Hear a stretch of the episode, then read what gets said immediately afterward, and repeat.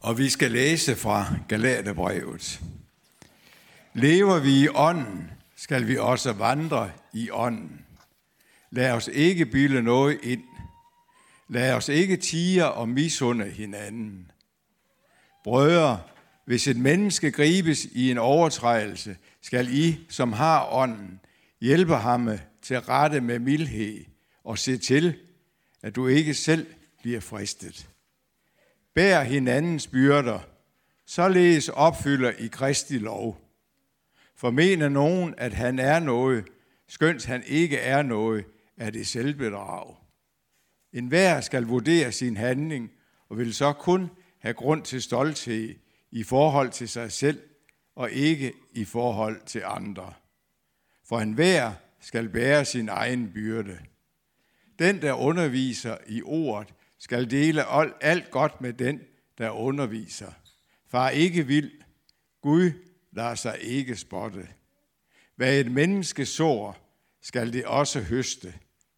Den, der sår i kødet, skal høste fordav af sit kø. Og den, der sår i ånden, skal høste evigt liv af ånden.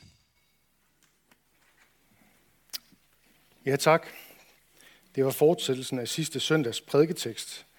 Men nu vender vi tilbage til evangelierne og skal lytte til en, øh, en tale af Jesus, eller dele af en tale af Jesus.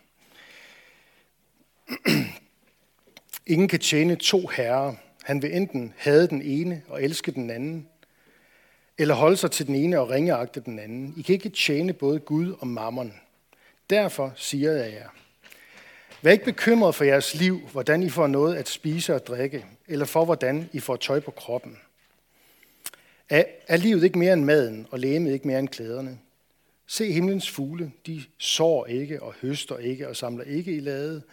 Og jeres himmelske far giver dem føden. Er I ikke langt mere værd end de? Hvem af jer kan lægge en dag til sit liv ved at bekymre sig? Og hvorfor bekymrer jer om klæder? Læg mærke til, hvordan markens liljer gror. De arbejder ikke og spinder ikke. Men jeg siger jer, end ikke Salomo i al sin pragt var klædt som en af dem. Glæder Gud således markens græs, som står i dag og i morgen og, kastes, og i morgen kastes i ovnen. Hvor meget snarere så ikke jer i lidet trone. I må ikke være bekymrede og spørge, hvordan får vi noget at spise og drikke, eller hvordan får vi tøj på kroppen? Alt dette søger hedningerne jo efter. Og jeres himmelske far ved, at I trænger til alt dette. Men søg først Guds rige og hans retfærdighed, så skal alt det andet gives jer i tilgift. Så vær der ikke bekymret for dagen i morgen. Dagen i morgen skal bekymre sig for det, der hører den til. Hver dag har nok i sin plage. Jesus, vi takker dig for dit ord her, og beder om, at du nu på tværs af de mange århundreder, hvor det var siden du sagde det første gang, vil gå din gang her midt i blandt os og gøre det levende for vores hjerter. Tak fordi, at du er midt i blandt os. Amen.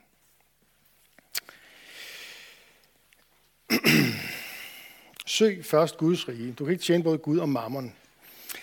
Det er Matthæus, øh, der øh, gengiver den her tale af Jesus. Matthæus har øh, bygget sit evangelium op omkring, øh, der er sådan fem store taler i Matthæus, og det her det er den første af dem. Den hedder bjergprædikenen. Det er kapitel 5, 6 og 7, og vi er lige i midten. Um, der er også en tale om uh, en udsendelsestale i kapitel 10, og en lignelsestale i kapitel 13, og en menighedstale i kapitel 18. Og i kapitel 24 og 25 er der en lang tale om de sidste tider og Jesu genkomst. Men det her det er så den første, og det er nok også den mest kendte af talerne i, øh, hos Matthæus, bjergprædikenen. Og øh, den, øh, bare lige for sådan lige at sætte den ind i sammenhæng, så er det jo altså ikke øh, en opskrift til, hvordan en øh, værtslig regering skal lede øh, den her jord. Øh, det er talt til kristne. Det er talt øh, udelukkende til Jesu disciple. Der står i sammenhængen her, øh, lige inden øh, bjergprædikkenen, bjergprædikenen, i kapitel, slutningen af kapitel 4, at store folkeskare fulgte Jesus fra Galilea og Decapolis, Jerusalem og Judæa, og fra den anden side af Jordan. Og da Jesus så skarne, gik han op på bjerget og satte sig. Og hans disciple kom hen til ham, og han tog til ord og lærte dem. Så det her, vi har med at gøre i bjergprædikenen, det Jesus siger i dag, det er ord til disciple. Det er ord til kristne. Bare sådan lige for at få sat det ind i sådan en lidt større øh, sammenhæng. Det er ord til Jesu efterfølgere, og det er ord til hans kirke. Og han taler så her i den her øh, prædiken om at være velsignet, øh, om at være jordens salt og verdens lys. Han taler om Bibelen, han taler om ægteskabet, ægteskabsbrud og skilsmisse. Han taler om at svæve, han taler om at gengælde. Han taler om at elske sine fjender. Han taler om at give penge bort, om at bede, om at faste. Og så rammer vi ind i det, han taler om lige nu, i dag her, om øh, bekymringer eller rettere om ikke at bekymre sig, men at have tillid til Guds omsorg for os. Og øhm, det er sådan en ret udfordrende tale, fordi den bare Jesus sætter, det er, hvordan Gud ønsker, det skal, øh, hvordan, hvordan det er i Guds rige. Øhm, og den etik, den Guds riges etik, den giver han videre til de kristne. Han opfordrer os til at have en, det, man kan kalde for en kompromilløs tillid til Gud. Og øh, han kalder os til at leve et anderledes liv. Det er faktisk ret rystende at læse den tale. Øhm, også noget af det, øh, han siger her. Øhm, det er derfor, jeg har sat den her overskrift, hvor finder jeg, øh, hvordan finder jeg Guds vilje med mit liv? Øh, det er jo især det her kendte vers, øh, som, øh, som står her, og som er øh, med rette ofte blevet, blevet, blevet trukket frem. Søg først Guds rige og hans retfærdighed, så skal alt det andet gives jer i tilgift. At den, det vers opsummerer jo ligesom, hvad det er, Jesus siger, når han bruger de her billeder med markens blomster og himlens fugle osv., og, øh, og sætter det op i forhold til vi menneskers øh, bekymringer. Øh, måske også især, øh, jeg håber børnene de får noget at vide om blomsterne og fuglene og sådan noget. Også lidt om bekymringer, men øh, jeg tror, øh, jo ældre du er, øh, så er det måske mere nærlæggende at begynde at bekymre sig. Fordi at, øh, ja, vi får også flere penge mellem hænderne. Det vender jeg tilbage til lige om lidt. Øh, men det følger der nogle gange noget, øh, det Jesus et andet sted kalder for rigdommens blindværk med sig. Og grådighed og den slags. Så han taler altså her om at leve eller at, at søge Guds rige og, og, og Guds retfærdighed. Det her gamle ord retfærdighed, det kan godt deles op. Øh, man, kan, man kan sige, at det handler om at, færre, at færdes ret. Altså at, eller leve, leve, leve ægte, kan man også måske sige. Altså at færdes ret med Gud og med sine mennesker. At færdes ret med Gud, det er at have den rette relation til Gud, kan man sige. Have en, en, en sund og sand og ægte relation til Gud. Og det er et, det at have den rigtige relation til Gud, det er at have, leve i et forhold til Gud, der er præget af tillid til Gud. Paulus siger i Rombrevet i kapitel 4, og det er faktisk ikke ham selv, der siger det, men han citerer helt om fra det gamle testamente, fra 1. Mosebog kapitel 15, at Abraham troede Gud, og det blev regnet ham til retfærdighed. Så det at færdes ret med Gud, det er at have tillid til Gud. Og det er også at tro, det er det samme som at tro på Gud. Vi bliver gjort retfærdige at tro. Abraham troede Gud, og det blev regnet ham til retfærdighed. Det her forhold til Gud, et afklaret forhold til Gud, det nye liv, hvor du lever i troen på Jesus, der er gået i dit sted og har båret din skyld og straf. Og du vandrer i ånden. Det her nye liv, det giver dig også mulighed for at, at leve retfærdigt i forhold til andre mennesker. Det ønsker Gud rent faktisk for sine børn. Det ønsker Jesus for sine disciple. At leve og færdes ret med Gud, men også at leve i, den, i, i, i rette relationer til dine medmennesker. Du må aldrig opgive troen på, øh, på dine relationer til andre mennesker. Selv ikke når, øh, dit forsøg på næste kærlighed ikke bliver gengældt, Øh, så må det ikke forhindre dig i at leve i en tjenende kærlighed til andre mennesker. Eller som Johannes, apostlen Johannes siger et sted, vi elsker, fordi han elskede os først. At det er Guds kærlighed, der er forudsætningen for næste kærlighed. Det er det rette forhold til Gud. Det er retfærdigheden fra Gud, der også sætter dig ind i en relation til andre mennesker, hvor du også der kan færdes ret sammen med dem og elske dem. I forhold til det her med at finde Guds vilje med sit liv øhm, og forstå Guds kald, så læser jeg for tiden en øh, fremragende bog. Jeg har faktisk lige taget den med. Og jeg har også lagt, jeg har to af dem. Jeg fandt en mere, og så tænkte jeg, den er simpelthen så god. Jeg skal lige have dem liggende lidt rundt omkring, så jeg kan få den. Uh, den ligger også ude på kaffebordet, hvis I vil se den. Øh, den hedder Hellig Hverdag, og er skrevet af en øh, amerikansk fyr, der hedder Gene Vaith. Og øhm, han siger det her med, at i enhver opgave, Gud har givet os på arbejdspladsen eller i familien, i kirken, der er det Gud selv, der er på arbejde. Så han taler altså om det her, øh, den her gamle sandhed, at øh, er du kristen, så har du et kald på dit arbejde. Ud i smedvirksomheden, eller i banken, eller i, på skolen, eller hvad du nu arbejder med. Øh, du har et kald på dit arbejde, først og fremmest til at være en god kollega og gøre dit arbejde ordentligt. Det er, det er Guds kald til os. Øh, du har et kald i, hvis, du, hvis, øh, hvis eksempelvis du er gift, så har du også et kald i familien øh, til at være ægtefælle, og måske også, hvis du har fået børn, så har du jo også, ikke måske, så har du også et kald til at være, være forældre. Um, du har et kald øh, i det samfund, du lever i, Øh, at bidrage i vejforeningen, generalforsamlingen der, eller hvad det nu er, i politik, eller sport, eller spejder, eller hvad det er. Altså de her områder, samfundet, øhm, øh, arbejdet, og, og den familie, slægt, du er en del af, det kan man kalde for de kristnes kald i verden. Og der behøver du ikke så meget at være i tvivl om, hvad Guds vilje er. Øhm, det er noget, vi ikke skal blive for hurtigt færdige med det her, for jeg tror, at vi ofte kan glemme, at Gud han rent faktisk har sat os der, og han er med i det, man kan kalde dagligdagens almindeligheder. I den almindelige hverdag. Øhm, den må vi tage imod også fra Guds hånd af.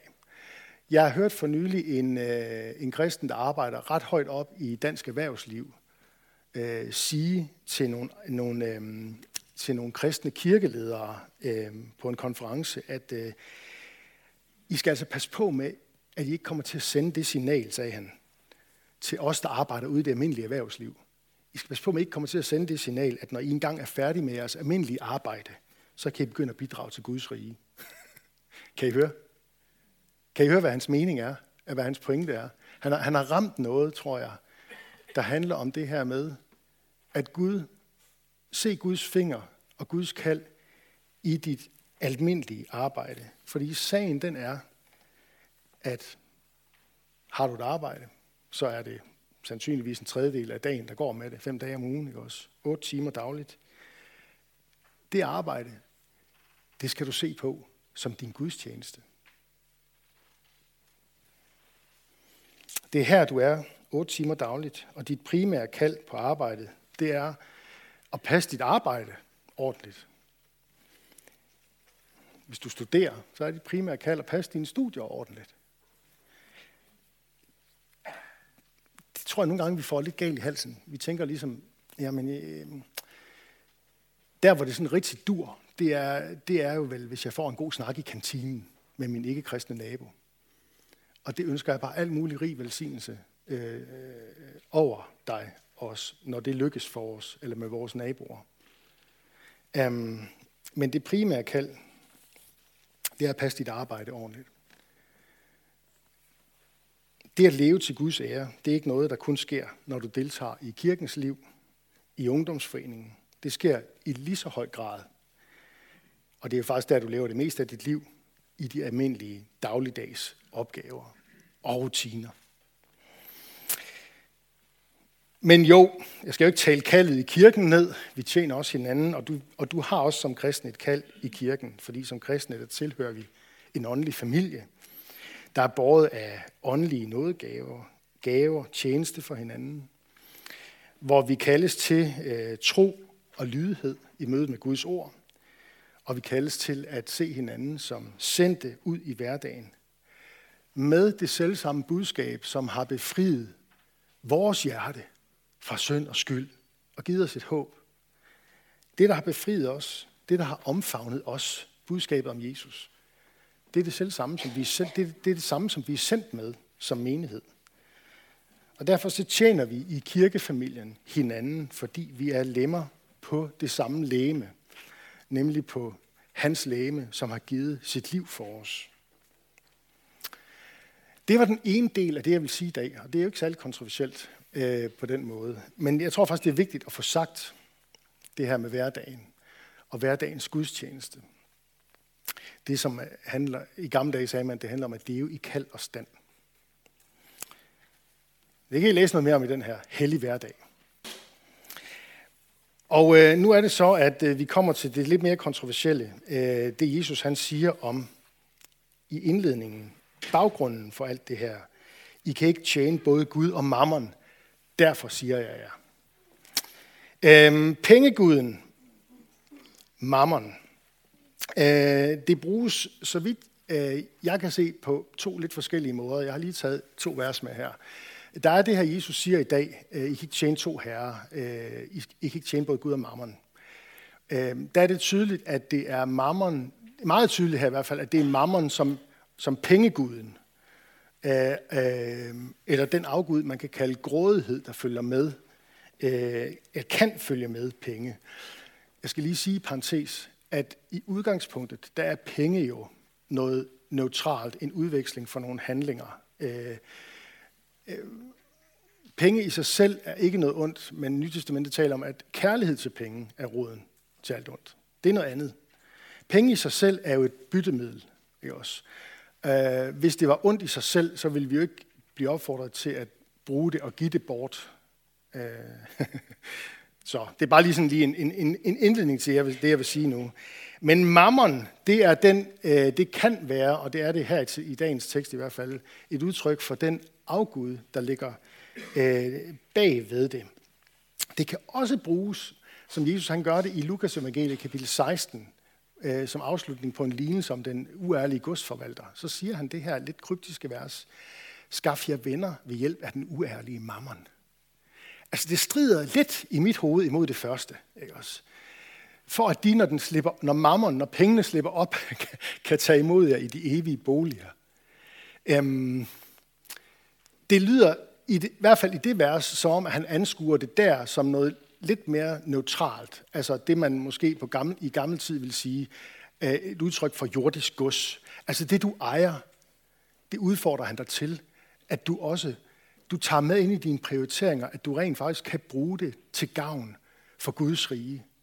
Der er men, hvis du slipper midlerne, ikke også, og ikke sidder, altså, vi vil alle sammen gerne tage imod, ikke også med en åben hånd, hvis nogen er gavmilde. Men vi har lidt mere en tendens til at lukke hånden, så der ikke kan falde 25 ud af den, når vi skal til at give selv. Ikke? ja, det er bare sådan. Det kan godt være, det er bare mig. Fred være med det. Øhm, Jesus han siger, skaff jer venner ved hjælp af den uærlige mammon. Altså det gods, du nu har, det, den, det du ejer, der er vi inde og røre ved den her bibelske tanke, at det er dybest set ikke dit, dit eget. Hvad jeg ejer, har, har du givet hver en gave. Selve livet, synger vi et sted. Ikke? Det har med det der at gøre. Og der er en udfordring i det til at leve et anderledes liv. Uanset om det er pengeguden, han advarer imod, eller man simpelthen bare siger, du kan bruge det her, kære kirke, I kan bruge det her, I har fået givet, øh, til noget godt. Og så fik jeg den tanke, da jeg forberedte mig, kan vide, hvad der vil ske, hvis en masse velbjergede kristne danskere, de nu her i slutningen af 2023, når de skal til at lægge budget for næste år, tænker, jeg kan egentlig godt komme igennem 2024, selvom jeg giver 100.000 ekstra bort til Guds riges arbejde. Kan vide, hvad der så vil ske. Øh, kan vide om den vækkelse og velsignelse, som vi så ofte taler om, måske et eller andet sted også godt kan hænge sammen med, at vi passer lidt for meget på pengene. Pas på pengene. Kan I huske det digt? Var det ikke Dan Tyrell? Pas på pengene. Der er en dobbelthed i det. Pas på pengene. Pas på pengene. Mm. Jeg synes på en eller anden måde, at Jesus han, han lægger lidt en presbold over på sine disciple her. Øhm, han kalder os til et anderledes liv, også i forhold til økonomien. Der kalder han os til en øh, kompromilløs tillid. Øhm, og når han taler om, at vi ikke kan tjene, I kan ikke tjene både Gud og mammon, så synes jeg ikke, vi kan komme ud udenom, at han siger, at du, der tjener penge, du er i fare, for der lurer altså en afgud, der hedder mammon bag ved pengene.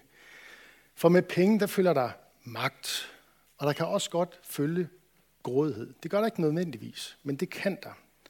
Og grådighed, som en har sagt det, grådighed har, at skjule, har det med at skjule sig for sit offer. Du er ikke selv klar over det. Du er ikke selv klar over det, hvis du er grådig.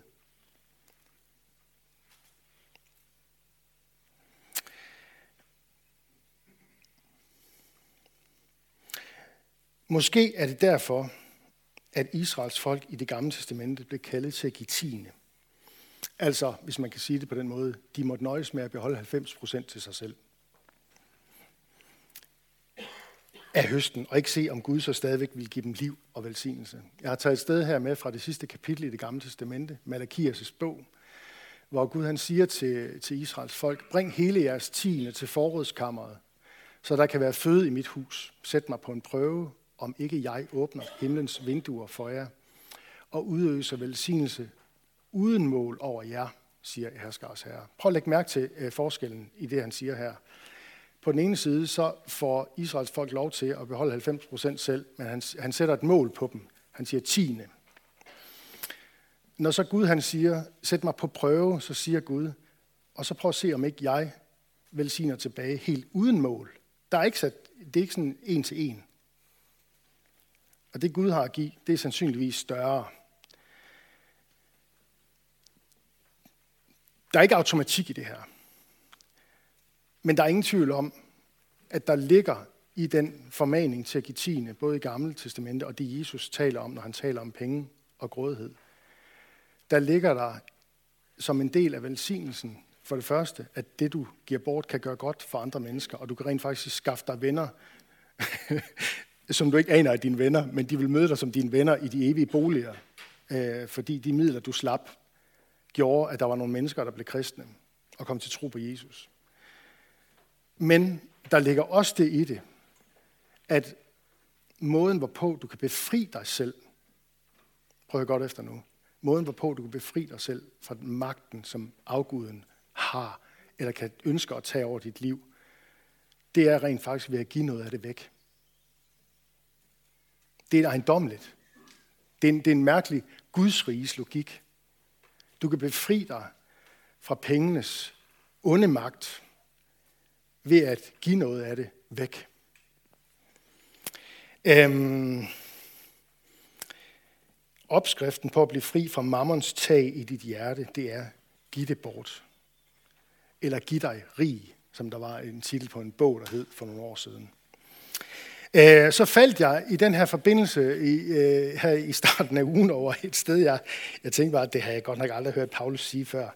Øh, men det må jeg jo have gjort, for jeg har altså læst det før, men, men, men det, det er gået forbi mig. I, i 2. Korintherbrev, altså Paulus holder jo en fuldstændig skamløs kollektale i 2. Korintherbrev, kapitel 8, 9, 10. Altså det fylder så meget, ikke? at man tror, det er løgn. Altså prøv at gå hjem og læse det, kapitel 8, 9 og 10 i, øh, og faktisk også 11. Altså, det fylder rigtig meget. Øhm, det, det, der er nogle vers, der vi altid trækker frem. Gud elsker en glad give og, og sådan nogle ting der, ikke også? Men, men så er der noget med nogle falske apostle, der har snedet sig ind om i, i, øh, i, i menigheden i Korinth, og, og Paulus han sætter sig selv, sammenligner sig selv med dem. Og øhm, så i kapitel 11, øh, vers 8, så siger han sådan her, Fordi Korinther-menigheden har han arbejdet gratis for. Andre menigheder har jeg plyndret ved at tage mig betalt for at tjene jer, men hos jer har jeg ikke ligget nogen til byrde. Det er ret vildt på en eller anden måde, ikke? Hmm. Og jeg kan ikke lade være med at tænke, øhm, om ikke, om ikke vi burde lade os plyndre lidt mere. Vi har mange penge, har vi ikke det?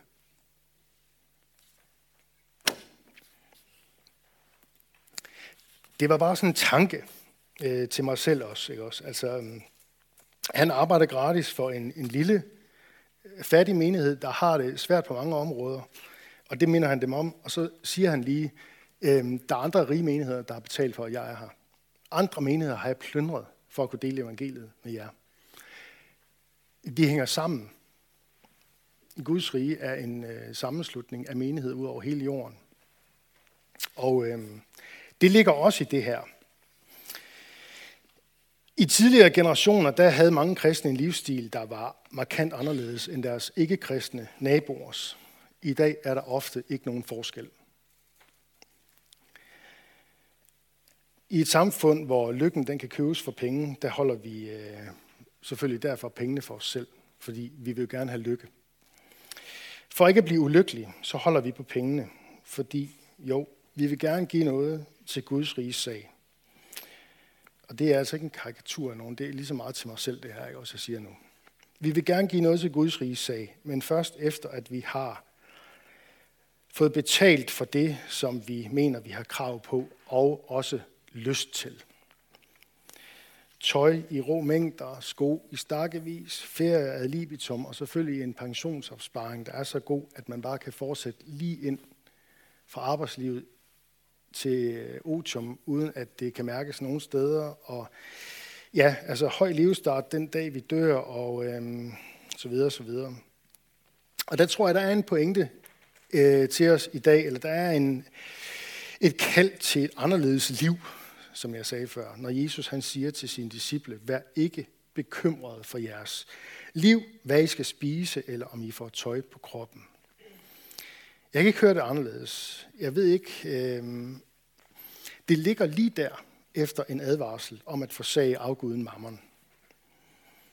Øhm, og jeg har svært ved at høre det anderledes, end at han opfordrer os til et afsavn. Og vel at mærke et afsavn, der kan mærkes.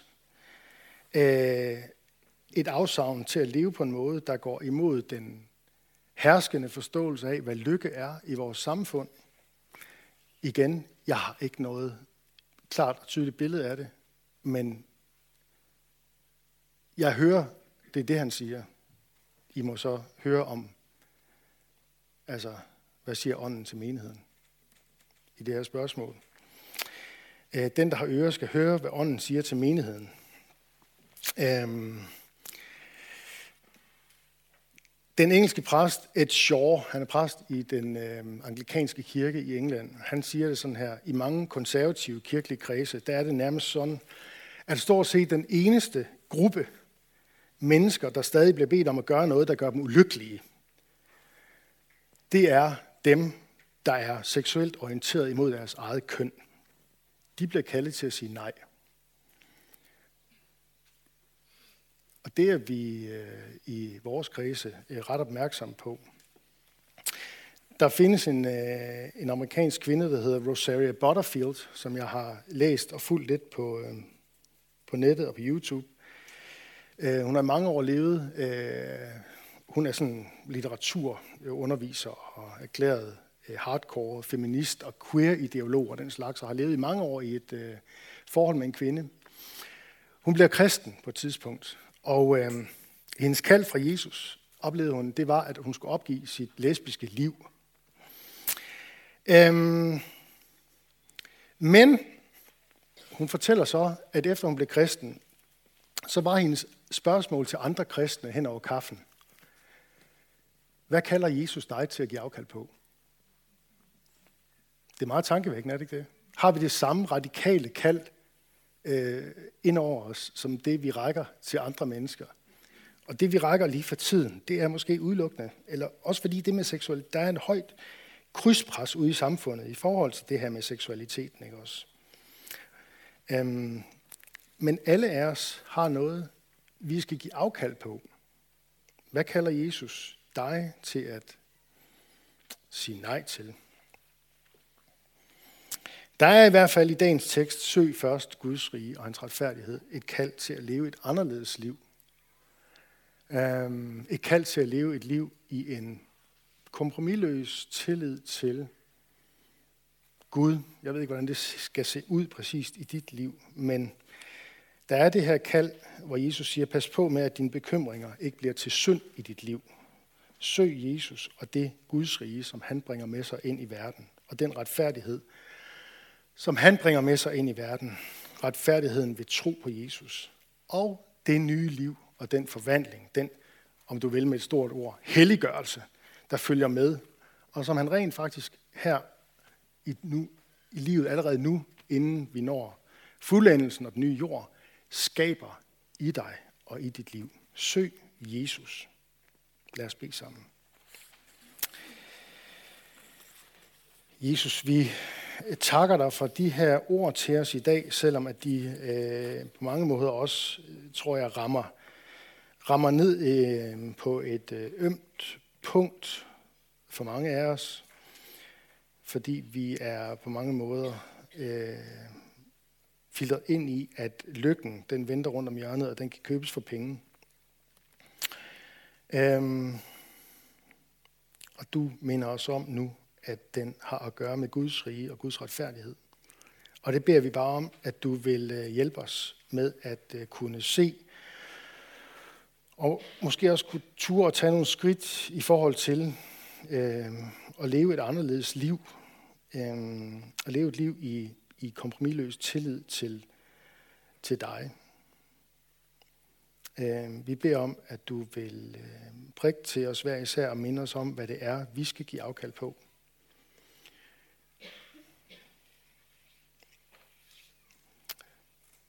Også selvom det egentlig lyder ret tydeligt mange steder. Vi takker dig for fællesskabet omkring gudstjenesten. Tak fordi vi kan mødes i frihed og tilbede dig. Vi beder om, at du vil udruste os med noget gaver til fælles gavn og opbyggelse og lære os at række ud over vores egne behov. Vi beder for menighedens børn, både de fødte og de ufødte, beskærm du dem og lad dem få lov at vokse op i tro på dig. Vi beder for menighedens konfirmander og unge, lad dem vokse i tro og tillid til dig. Vi beder for ægteskaberne og de, som lever alene. Giv os din kraft over vores liv og samliv. Vi beder for Skærn by og omegn, at du, Jesus, må blive kendt, troet, elsket og efterfuldt. Vi beder for Niels Jørgen Fogh, menighedens vejleder, velsign ham i hans tjeneste. Vi beder dig om, at du vil være nær hos alle, der er ramt af sorg, sygdom og lidelse. Og giv også os mod til at være til stede og visdom til at række ud og lindre smerten hos hinanden. Vi vil være stille et øjeblik og bede en bøn for et menneske eller en situation, der har brug for Guds hjælp.